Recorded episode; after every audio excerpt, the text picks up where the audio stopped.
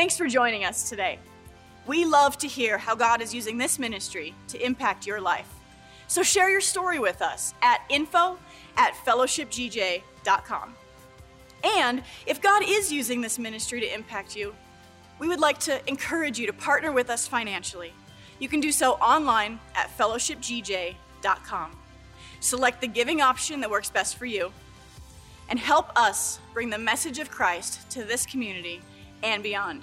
Again, thank you for joining us and enjoy today's message. Well, good morning, church family. So excited that you're here with us today. I'm excited about today because we're beginning a brand new series on relationships, and we're calling this series Put People in Their Place, right? Put people in their place. And I know what you're thinking. I can already see some of the smirks on your face right now. You're like, that's right. At church, I'm going to learn how to tell some people off this weekend. right? Because so, there's people they need to they need to be put in their place. You might have just elbowed your spouse and given them that look like pastor's going to teach me how to put you in your place. Well, it might not be that type of a series, but I got to tell you, I'm excited about this. I believe it's to be a blessing to each and every one of us as we get into God's Word and, and really take a look at how, how God wants us to handle our relationships. So I want to just go ahead and dive in right now to a story found in Matthew chapter 26. Starting in verse 20 says this When evening came, Jesus was reclining at the table with the twelve.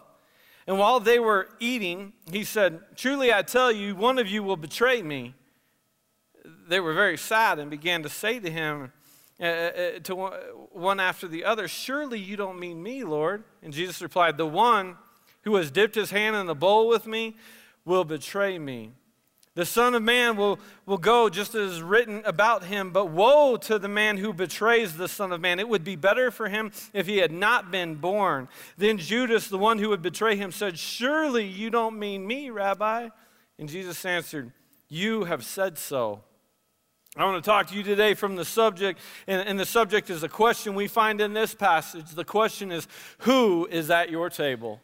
Who is at your table? First, if we're going to handle our relationships the way God would have us to handle them, we've got to take a look around and see who is it that God has positioned around our lives at the table of our lives. Would you pray with me today?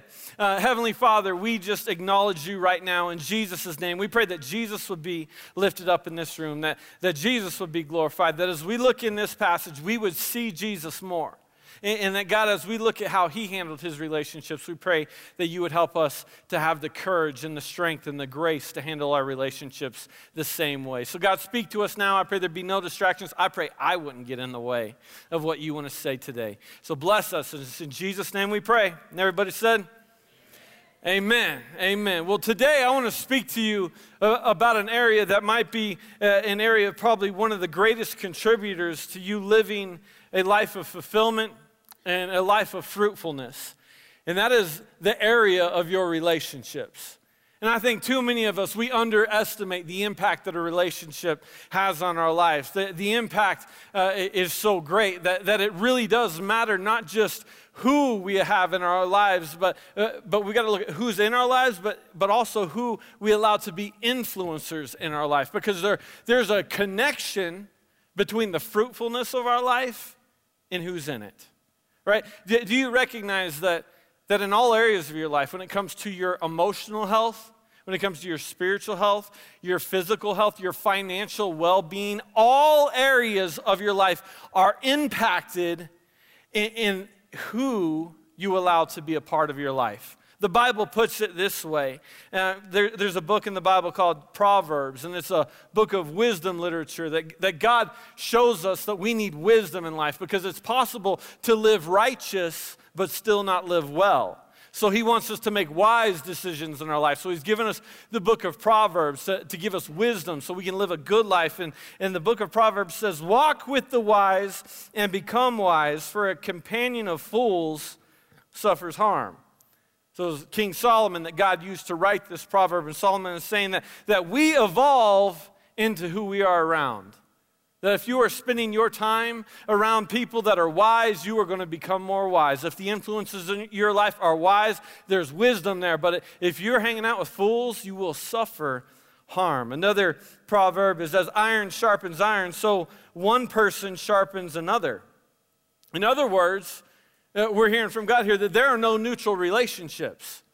That relationships are either going to push you forward or are they going to pull you back. That, that, that relationships are going to push you towards your purpose or they will pull you backwards in life. They're going to push you towards pain or, or they will push you towards your purpose. They're going to push you towards joy or they will pull you back towards sorrow. That all of our relationships are sent to us either by God or they sent, they're sent to us by the devil. And we need to open our eyes to this and look at this because we, we can't just evaluate who is in our life. We need to also evaluate who sent them, right?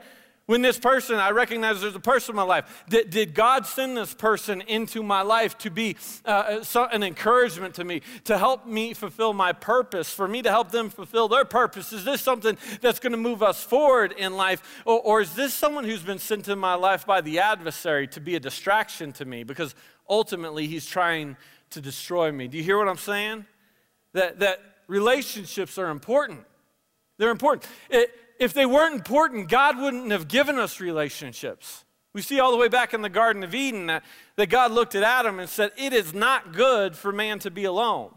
That, that God designed us to where we grow in relationships, we fulfill purpose in relationships, we have support and encouragement and strength in relationships. But the truth is, so many of you in this room have suffered such betrayal and such pain in the area of your relationships that it's easy for us to get the attitude of going, you know what?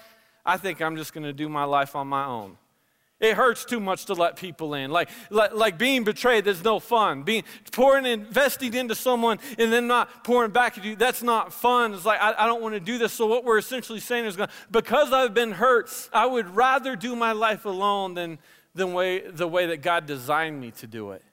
And I want to encourage you that, that over this series, we're going to be looking at the fact that, that God will heal us from the pains we've been through in the past, and He will start to move us into handling our relationships the right way. Because the reason why so many of us have gone through such pain in our relationships is because we have not managed our relationships properly.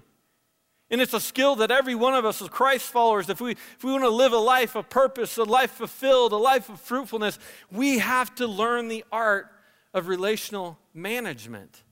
That means we're going to over this next couple weeks, we're going to start looking at our different relationships and we're going to start defining them and we're going to start aligning them so that we put the right people in the right positions in our life. Because if we don't, we're setting ourselves up to hurt ourselves and we're setting ourselves up to hurt other people. See, when we look at the relationships that God has put in our lives, uh, the relationships that we have are all about us pursuing our purpose, us pursuing our calling, not just company. Right? When you're a kid, you're just looking for someone to hang out with at the mall.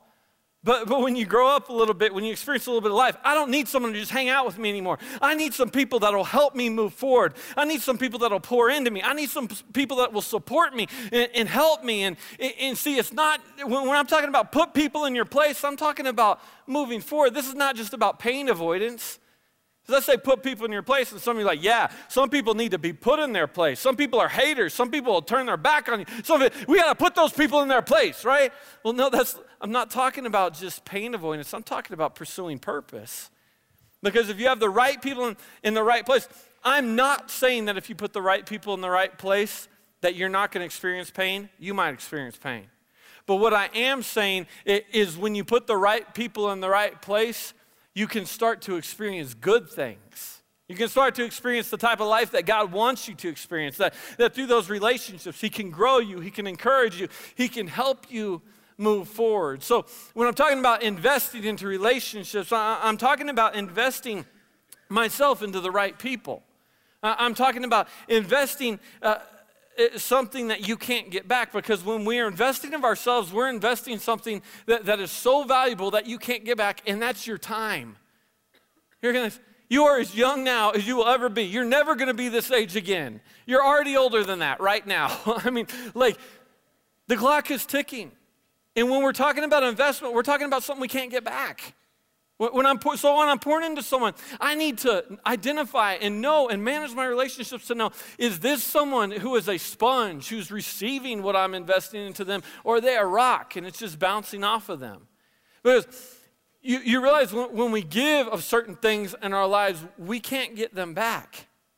And time is, is one of the things that we can't get back, that, that when we invest, like there's so many of us in this room I have said this before. I know I've said this before, and I wonder have you ever experienced something where you've gone through a season of your life where there's been pain, there's been mistakes or something, and then someone will sit you down and teach you something? Maybe an older, wiser person, or you'll hear something on a podcast or hear something on a church and learn a truth that you go, man, I wish I would have learned that like five years ago. Has anyone in here, uh, you ever experienced that before? Like, that could have saved me so much pain five years ago. And this is the truth. So many of us have experienced that before because we're going, I made some mistakes that if I would have just had this information, I wouldn't have had to learn this lesson through experience. Because when you learn the lesson through experience, experience is the very best teacher you can have, but it's also the most costly. Because you're going to learn from it, but, but it's going to cost you time because through your experience, you're going to learn I might have to go back and fix some things that, that, that I wouldn't have had to fix if I would have learned this some other way. And you spend your life, and, and unfortunately, there are people who spend their life in a cyclical pattern of, of making a mistake and going back and cleaning up after that mistake and then coming back and making a mistake again, spending their life learning through experiences instead of learning through the wisdom of God's word. So, therefore, instead of having a progression where your life is moving forward, you find yourself where you're always trying to work for it, but you find yourself in the same place over and over again, going through the same patterns. So, as we dive into this, we're going to be looking over the next couple series. I want you to know that today's kind of like an overview of what we're going to be diving into because we can't get into the meat of all of it this week. Uh, so I want to encourage you as we're looking at this, there's going to be some answers. We're going to come back. We're going to, we're going to ask for God to help us in the area of our relationships because there's certain areas where, where we're going to start going, okay, I need to start looking at my relationships the, God wants, uh, the way God wants me to. And that means we're going to have to start defining our relationships the way He wants to. What do you mean by that? I mean it this way just because you call someone something doesn't mean that's who they are. We said this way just because you call someone a friend doesn't mean that they're a friend.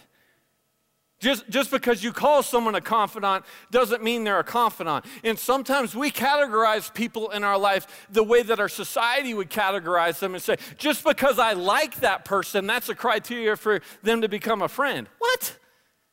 That, that's how we're going to judge who are going to become friends in our life just because I like them. Maybe God has much more in mind when He talks about our friendships. Maybe He tells us to define our friendships differently than the way the world does. Maybe there's a lot more to what's expected of us with our friends and who's expected to be our friends in our lives. So we're going to be looking in the Bible, looking, how do I define the relationships that are around me? And it's important that we look at that so that we treat people uh, according to the position that they're in in our life. So we're not treating friends in our life like enemies. So then we're not treating associates in our life like friends. Like it's important that we look at all of these different things. And when we look at Jesus' life, we see that in all of the relationships that he had, he taught us some principles about how you and I are to manage our relationships. Because looking at Jesus' life, we got this on the side screens, this is what we learned from his life that everyone is to be loved biblically, valued equally, equally, but treated differently. What, what, do you mean by that? Well, everyone is to be loved biblically. That means that without condition, they deserve love. Doesn't matter who they are, it doesn't matter their age, their race, their gender, it doesn't matter their socioeconomic status. Everyone is to be loved without condition. In the same way, everyone is to be valued equally. It doesn't, your value is the same to God. It doesn't matter uh, your upbringing, it doesn't matter how much money you have, doesn't matter your age, you are to be valued the same. But people are to be treated differently. Because treating everybody right does not mean treating them the same. And I know that might rub you a little bit wrong today, but let, let me explain to you what I mean. Jesus showed us that he treated everyone right, but he did not treat everyone the same. That Jesus had 12 disciples around him. That, that these men went with him wherever he went, and he treated them all right. He loved them all biblically. He loved them all, he valued them all equally, but he treated them differently. That even within the 12, he had three people that were like inner circle to him Peter, James, and John. And he treated them differently. They got more of his time. They had more access to Jesus. So Jesus would go different places and he would just bring Peter, James, and John with him and he would leave the other nine alone. And, and, what's cool about this is we recognize that, that God would take the three and give them more access than other people, and, and God never explained why. Jesus never stopped and was like, uh, tell the other nine, like, I'm not bringing them because I don't trust them in this area. The, no, he didn't do that because when you have relational intelligence, you free yourself from the obligation of always trying to explain to people why they may or may not gain certain access to your life. And man, certain people, you bring drama into your life because you're constantly, when you are trying to define your relationships, you're telling people what, what God is telling you in secret of who you should trust and who you shouldn't trust. And you're creating all sort of dramas. You're like, I don't think I'm going to tell you this because I saw this and that and this. And, now you're in a fight. And, and this could have been something that, that God allows you to align and position uh, in your life without all the extra drama. So, so Jesus would take the three and he would take them to different places that he didn't take the other nine. He had what, what many historians would look at, he, they would call Peter, James, and John like Jesus' inner circle his closest friends here, right? And, and, with your inner circle, your closest friend, Jesus, we see Jesus took them to the Mount of Transfiguration and he took them down to the Garden of Gethsemane. That, that the inner circle went with Jesus in the, to the highest of highs, but he also went, uh, uh, he also brought them to the place of the lowest of lows for him. And when you have an inner circle, you have people who can handle you when you are at your very best, and you, can, you have people who can handle you when you are at your very worst. Amen. Don't you know you will have people in your life that can't handle you when you're at your very best, and they can't handle you when you're at your very worst? Is there anyone in here who's ever experienced like you've got some sort of great thing to celebrate? Like you bought a new car, you got a new job, you got a new boyfriend, something like that, and you want to celebrate, and there are people around you like, man, I got this new job. And like, hmm, how, how can you afford that? Anybody know what I'm talking about? Maybe you have someone positioned that where they have access to you, where only inner circle people should be, and, and they shouldn't be in your inner circle because they can't handle you when you're at your best. And then maybe they shouldn't be in your inner circle because they can't handle you when you're at your worst when you're suffering, when you're struggling, when, when, you're struggling with your faith, when you're struggling with your marriage, when you're struggling in life, just like, I don't know, maybe you should fix that. And it looks like you need to fix this and that. And if you would have done things right in the first place, like what you have there is you have someone who has access to a position in your life that they should not have access to. So, what we're talking about in this series, put people in your place, it really matters where we begin defining our relationships so we can align them into the right place. Not to judge people, not to be like, this person isn't good enough to be here. This isn't, no, it, it's about when I put the right people in the right places, then I'm set up to where our relationships can move forward, where it strength, strengthens me in my life and it also strengthens them in their life. And we have to start recognizing this so we see the true value of what people we have in our lives. Because for every one of us, we, we have a lot of people that we have connections to. And some of them, let's just be honest, are not that important. I'm not saying the people aren't important, I'm saying the relationships are not that important. You can probably think of some right now where people you might spend a lot of time with, coworkers, neighbors, stuff like that. You spend a lot of time with them, so there's an assumption that this is a very valuable relationship. But the truth is, if you were to take a step back and look at it and define it and see what they get from the relationship and what you get from the relationship, you go, you know what? If we were to part ways, I don't think that I'm going to lose anything, and I don't think that they're going to lose anything. This is really not that valuable of a relationship. But on the other hand, the Bible shows us that God will place certain people in your life who are of incredible value relationally. That, that God will put certain people in your life that are almost impossible to replace, if you can replace them at all. In that, uh, from time to time, God will put someone in your life who will love you with a self sacrificial love, who will have your back no matter what, who will care for you no matter what. And the Bible says that when God puts those people in your life, it is an expression of his favor on your life. That he would put someone with skin and bones into your life who loves you and cares for you no matter what. And does that mean they're going to be perfect? Absolutely not. But, but when he puts people there, it's an expression of God's favor. And this is not what this series is about, but let me take a little side note here and tell you that's why the Bible says that whoever finds a wife finds a good thing and finds favor with the Lord. Do you recognize that when you find a wife, if, you, if you're married in here, you have a wife, that, that that wife is an expression of God's love and favor for you, that a wife is favor walking around on two legs. That every man in here should turn to your wife and say, When I look at you, I see favor on you, baby. I see favor. I said, guys, I'm te- some of you men are just looking straight forward. Like, no, I'm teeing this one up for you. Home run, okay? Look at your wife and tell them, I see favor on you, baby. It's favor. In fact, every man in our church, when your wife walks in the room, you should greet her with favor, favor, favor, favor, favor, favor. Like, I see favor, baby, because there are certain relationships you have in your life that, that can take your entire life to replace if you can even replace them at all. And what will happen if we live our lives without relational intelligence?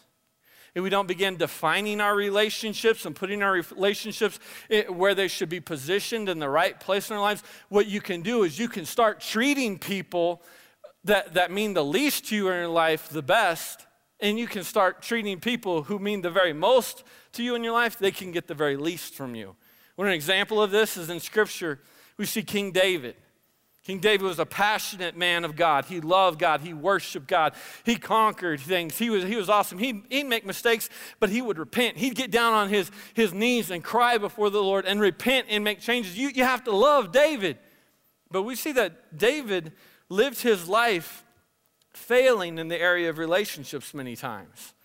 That many of the disruptions to him, his fruitfulness in his life came from the area of relationships, came from a, a, relationship, a failed relationship with his son Absalom, came from a failed relationship with Amnon and Tamar, uh, came from mistakes with Bathsheba. The, a lack of relational intelligence hurt him over and over and over again. And one day, one of David's closest friends, Joab, came to him and, and gave him a warning. Like, like I'm watching something in your life. Because he was a close friend, he was able to talk to him. And don't you know, only the closest friends you have in your life can talk to you about some of the most important things in your life. Have you ever had someone who should, like, they don't have access to you, but they try to talk to you like they have access to you? Like they haven't built the trust. They're trying to cash in on credit that they have not earned yet. And they're like, you can't talk to me that way. I don't even know if I trust you. I don't even know if I like you. But we see with Joab here, there had been a relationship where he could give David a really hard truth. 2 Samuel 19:5 says, Then Joab went into the house of the king and said, Today you have humiliated all of your men who have just saved your life and the life of your sons and daughters and the lives of your wives and concubines. You love those who hate you, and you hate those who love you. Can I tell you what's happening here? What's happening here is David has a group of men who, who love him with a self sacrificial love. They're putting him first. They care so much about him that they are risking their own lives because Absalom, David's son, is trying to overthrow the kingdom and kill David. And David is so caught up on the fact that he wants his family to act like family. He wants his son Absalom so badly to, to act like a son that he's missing the very fact that God had put relationships in his life where there were people who weren't his family who were treating him better than family. So Joab is saying, listen, you're, you're, you're ignoring the wrong people. You're, you're pursuing someone who has already made the decision that they don't love you, they're not loyal to you, they're not going to be there for you, and you're ignoring the very people in your life who are there for you no matter what. And I believe in this series, God is going to begin showing us where, where maybe you and I have taken some people for granted. Because as I began studying this, I've started recognizing there's been, there's been people where I've been investing into the wrong people, and, and maybe my family is not getting what they deserve from me, and my, my spouse isn't getting what they deserve. My best friends aren't getting what they deserve because I'm spending too much time loving those who don't love me and not enough time loving those who do.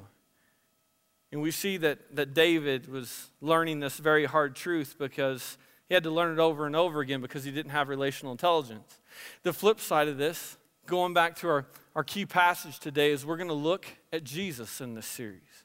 And we're going to look at the fact that Jesus is the perfect model of how to handle relationships, that he, he loved everyone biblically, he treated everyone uh, uh, with equal value, but he loved everyone with equal value, but he treated people differently because treating everyone right doesn't always mean treating them the same. And I, I love this passage that we looked at because uh, oftentimes we have a picture of Jesus in our mind, and then there's the Jesus of the Bible.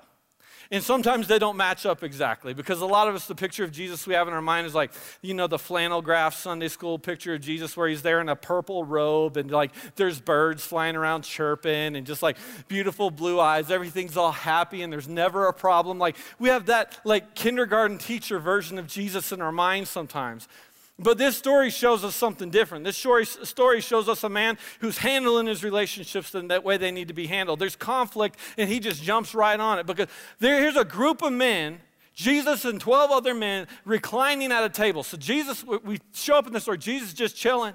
He's just laying back and everyone around them eating and having a good time. I mean, a bunch of smelly men in the room after traveling. They're hanging out together. They're just having a good time, and they're all talking like, "Hey, why don't you pass the bread? Would you get some of that? That's some good, uh, uh some good food over there, right?" They're having these conversations, and out of nowhere, Jesus is like, "Hey, one of you is going to betray me." no warning, nothing like. He's the one of you here at this table is going to betray me whoa, excuse me, Jesus, where did that come from, right? Like, we're just here having a good time, and they start questioning, like, I don't know, is it me? Is it you? Like, why, why would he say that? Like, like, we don't want to betray Jesus. That seems so strange. And what so many of us would do, what we do in our culture right now, what seems more appropriate is like, I don't want to get into it. I don't want to hurt anyone's feelings, so I'm just going to keep it on the down low, right? Like, like I'll just, I'm not going to get into it anymore. You, you know who you are, so I'm just going to pray for you. But not Jesus. Jesus is made differently, right? Like they're trying to figure out who it is, and Jesus like reaches his hand in the bowl. The one who reaches his hand in the bowl with me right now, Judas. So I want you to know that I know it's you, right? I, know this, right? But why? Because Jesus saw a problem, he was willing to handle it relationally. And like he's saying, go, so go do what you're gonna do right? Because Judas had already made up in his mind that he was going to betray Jesus. He had, his heart had already changed. He had turned away from Jesus. So it's not like Jesus was condemning him and sending him away. He's like, You've already decided that you're not for me. So, so I'm, I'm making it clear that I understand that right now. So, so he's like, I already know what you're going to do. And, and Jesus knew that Judas was the betrayer. And of course, he knew this spiritually. He's the Son of God. He, he knew the prophecies. He, he knew what was going to happen. He, he knew this spiritually, but do you recognize he also knew this naturally? That Jesus opened his eyes and he saw physically what had been taking place around him naturally, to where this was no surprise to him that he was going to be betrayed and he was already able to identify who it was going to be. This is why. The Bible gives us other examples of where, where Judas started showing the fruit of who he was. Because there's one story in the Bible where a woman came to worship Jesus and, and broke a jar open and poured oil out on Jesus' feet, was crying before him, praying before him, like, I love you so much, recognizes the Son of God. Everyone around is like, this is beautiful, but not Judas. He's in the corner, arms crossed, grinding his teeth. You know, oh, can you believe she broke that jar? What a waste giving that to Jesus. We could, we could have done something different than that. It's like Jesus saw that. He didn't judge Judas for that, but he didn't forget it either. He started to recognize, wait a minute, there's a fruit in him that I'm starting to see. I'm starting to see. So we recognize Judas wasn't brought up onto the Mount of Transfiguration. He wasn't brought into the Garden of Gethsemane. Why? Because Jesus started recognizing things in Judas, going, okay, I need to position you differently in my life right now. So, in this series, we're talking about putting people in their place because we need to start recognizing who is in our lives so we can define them and align them to not to judge them but once we know who they are we can put them in the right place so we can be successful. Jesus had to manage the different relationships at the table. We only have a couple moments left together. I want to give you some examples of some of the people at the table. Judas wasn't the only imperfect person at the table. Who else is at the table? Thomas is at the table Thomas is the supportive skeptic. And I, I, bring these out because every one of us, we have different relationships, and you might be able to identify some of these people in your life. And we need to identify them. Who's the supportive skeptic in your life? Thomas said, like, I'm not going to believe Jesus resurrected. I won't believe he rose from the dead unless I can see him with my own eyes. Like, uh, he supported Jesus, he loved Jesus, but he was skeptical of him at the same time. Do you have anyone who loves you and supports you, but at the same time is skeptical? Look, I'm thinking about starting a business, right?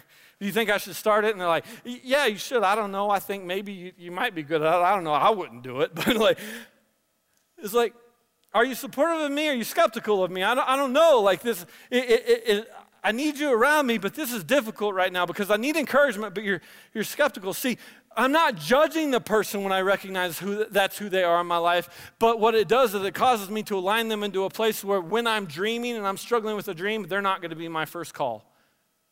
Right? When I look at it, because when I'm struggling with a dream, I don't need someone else that's going to help me struggle. I need someone who's going to support me. right? So we have people in our life that might be the supportive skeptic. And then we see that who else is at the table? James and John are there. James and John represent the competitors, right? Very competitive people. They, they always wanted to be the best. So the 12 disciples, they wanted to be set apart. They, they, they wanted to be the best to the point to where here, two grown men, grown adult men decide they're going to bring their mom before Jesus and have their mom ask Jesus, Will you give my son special treatment in your kingdom and give them each a seat beside your throne? like, like, Jesus, I, I brought my mom here because she has something she needs to tell you. Could she have a meeting with you? And she's like, My boy's the best, right? Look at your group. There's a bunch of, bunch of just riffraff out there, but my boy's the best. it's like competitive. Even trying to bring mom into the situation, right? Uh, And, and they're before him, like, like trying to separate themselves, like, you're going to have people in your throne room. We reckon there's probably not room for enough uh, seats for all of us up in there. So, like, probably shouldn't send Peter in there. He might cut someone's ear off or something. Why don't you send us? And it's like, what's interesting about this is Jesus had already separated them and made them part of the inner circle, the three Peter, James, and John. They, he took them special places. There's already special treatment. In fact, to the point to where the Bible says that Jesus gave them a nickname. He called them the sons of thunder. So they've got special treatment, they've got their own nickname, and, and yet, yet there's, it's still not enough for them because enough is never enough. See, when you're needy, enough is never enough. And this represents the people in your life that, that they're, they're good to be part of your life, but man, they're draining. They always need so much from you. Do you have those people in your life? It's like, I love them, but man, they're draining. Nathaniel's at the table.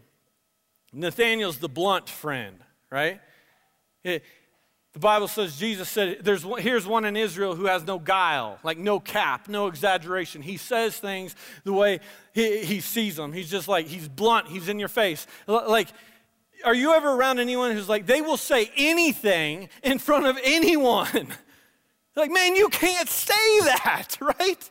Like, people heard what just came out of your mouth. A blunt friend, it's like, you've got to recognize that in them because you might have to position them a certain way. Peter represents the temperamental teammate. Temperamental, like, like one moment he's good, the next moment he's bad. One moment he's like, Jesus, I'm with you. I'm uh, the, to the grave with you. On life, I'm with you. Like, no matter what, I got your back. We're BFS, best friends forever. They're going to have to kill me to get me away from you. I love you, Jesus. The very next moment, they're like, Aren't you friends with Jesus? I don't know. Like, no, no, I saw you walking down the street with Jesus. I told you I don't know him. No, I saw you were, you were there hanging out with Jesus. I told you, don't ask me again. I don't know him. It's like, which is he? Is he, he's temperamental, right? In one moment, he's casting demons out of people and ministering to people and praying over people. The very next moment, he's swinging his sword and cutting an ear off. Right? This is the friend. You can't, like, like they're difficult. You can't live with them and you can't live without them. It's like he's so supportive, but man, he might turn on me any second now. It's like, but but it's difficult because you have people in your life sometimes just like, man, you can't do that. You can't get into a fight and cut someone's ear off. Now I got to go back and fix that. But man, you have my back there, and that was so cool. It's like, man, like I so love that you have my back. It's so wrong, but man, you you my man, right? It's like, have you ever had those people in your life? They're, they're temperamental. They might get you into trouble. Like if you're honest, you're, you're about to go out for an evening, just try to have a little bit of fun, and you're like, you got to stop the car and say, listen, I'm just trying to have a good time tonight. I don't want to get in a fight tonight. Can you just stay calm? Like going into this meeting, can you just keep your mouth shut for a little bit? Like, like we have temperamental friends, and like, you got to identify that. Then we, we see Judas. Judas is the blind betrayer. He doesn't even see, he's blind because he doesn't even see that he's the one that's betraying Jesus. He sees the problem in everyone else. He can point the finger at everyone else, but doesn't see the problem in his own life. And these, among the other men, Jesus had so many different personalities at the table, and Jesus had to manage them all differently. He managed them all differently. He loved them biblically, he valued them equally, but he treated them all differently. He treated them all right, but he didn't treat them all the same. So, in closing, as what we're going to be diving into this series, I think what we need to learn is how to, to recognize and identify the people around us in our life because Jesus says, You will know a tree by its fruit. You should look at a tree and identify it by the fruit that comes out of it. And there are relationships we have around us that we've got to identify the fruit of those relationships. And so many Christians, let me, let me be honest, so many of us, we get hung up on it because we're told not to judge. So we go, how is it uh, I can identify the problems in their life and not judge them? Identifying the fruit and judging someone, they're completely two different things. If you have a, a peanut allergy, okay, it's like you need to learn how to identify peanuts. You know, I know what a peanut looks like. I know the tree. I know what foods it might be in. Uh, uh, not because I'm judging peanuts, but because I need to put some distance between me and peanuts because peanuts make me sick. In relationships, God says you'll know a tree by its fruit. There might be some relationships in your life where you're not judging that person, but you're going, I've learned to recognize gossip. And I've learned to recognize gossip is in you. And listen, I'm not judging you. I have my own problems, but I got to put some distance between me and you because gossip makes me sick. And when we start to do that, we go, wait a minute. I maybe have had the wrong people in the wrong positions in my life. Maybe there's some things around me that I just haven't become aware of. So we need, if we want to manage our relationships the way God wants us to, if we want to put people in the right place in our lives, we have to have an increased awareness of who's in our life. So three things. We need to pray that God would open our eyes, that, that we would begin to see the people around us, see the patterns in their life, identify the fruit. We need to pray that God would open our hearts. Sometimes God will speak to you on the inside about your relationships, and, and you'll get that feeling, that gut feeling, uh, that where, where God's talking to you and telling you, don't say that to that person. Don't go out with that person tonight. Don't invite that person to this group. And He's speaking to you there. We got to pray that God would open our hearts to hear Him. And then, number three, we got to pray that God would open our ears our ears to listen and observe what's going on around us because the, the Bible says that out of the abundance of the heart, the mouth speaks. So, whatever's in a person's heart is going to come out of their mouth. And when you listen long enough, you might start to recognize wait a minute, that person's competitive with me. That, that, that person uh, is temperamental towards me. That person is just too blunt. We start to recognize these things, not so that we can judge them, but so that we can properly align them. Would you stand to your feet with me? I want to pray those three things over you right now that as we go into this series and as we go into this week, God would begin to help us and teach us in the area of our relationships. So, Heavenly Father, we thank you for your love. We thank you for your example.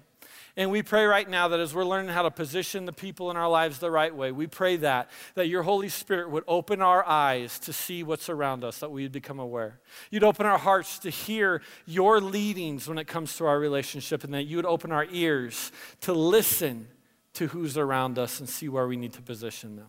So, God, I thank you for each and every person here, and I pray you'd help us in the weeks to come as we learn and grow in our relationships. And it's in Jesus' name we pray. And everybody said, Amen. Let's give our God a shout of praise before we go. I love you, church family. See you next Sunday. Thanks for listening to this week's message at Fellowship Church. If you have not made Jesus Christ your Lord and Savior, I want to give you the opportunity to do that right now. The Bible says in the book of Romans if you declare with your mouth, Jesus is Lord, and believe in your heart that God raised him from the dead, you will be saved. You can do that right now. I just want to encourage you to pray this prayer with me. Dear Jesus, I'm a sinner and I need forgiveness. Please forgive me of my sins. I believe that you are Lord that you died on the cross for my sins and that you rose again. And God, I thank you for that. I ask you now to be my Savior, to guide my life, and to give me a home forever in heaven. And God, I ask you this in your precious Son, Jesus Christ's name. Amen. If you just prayed this prayer for the first time, or if you need prayer, we would love to hear from you. You can contact us at 970 245 pray or at prayer at fellowshipgj.com. Thanks again. We hope to see you next week.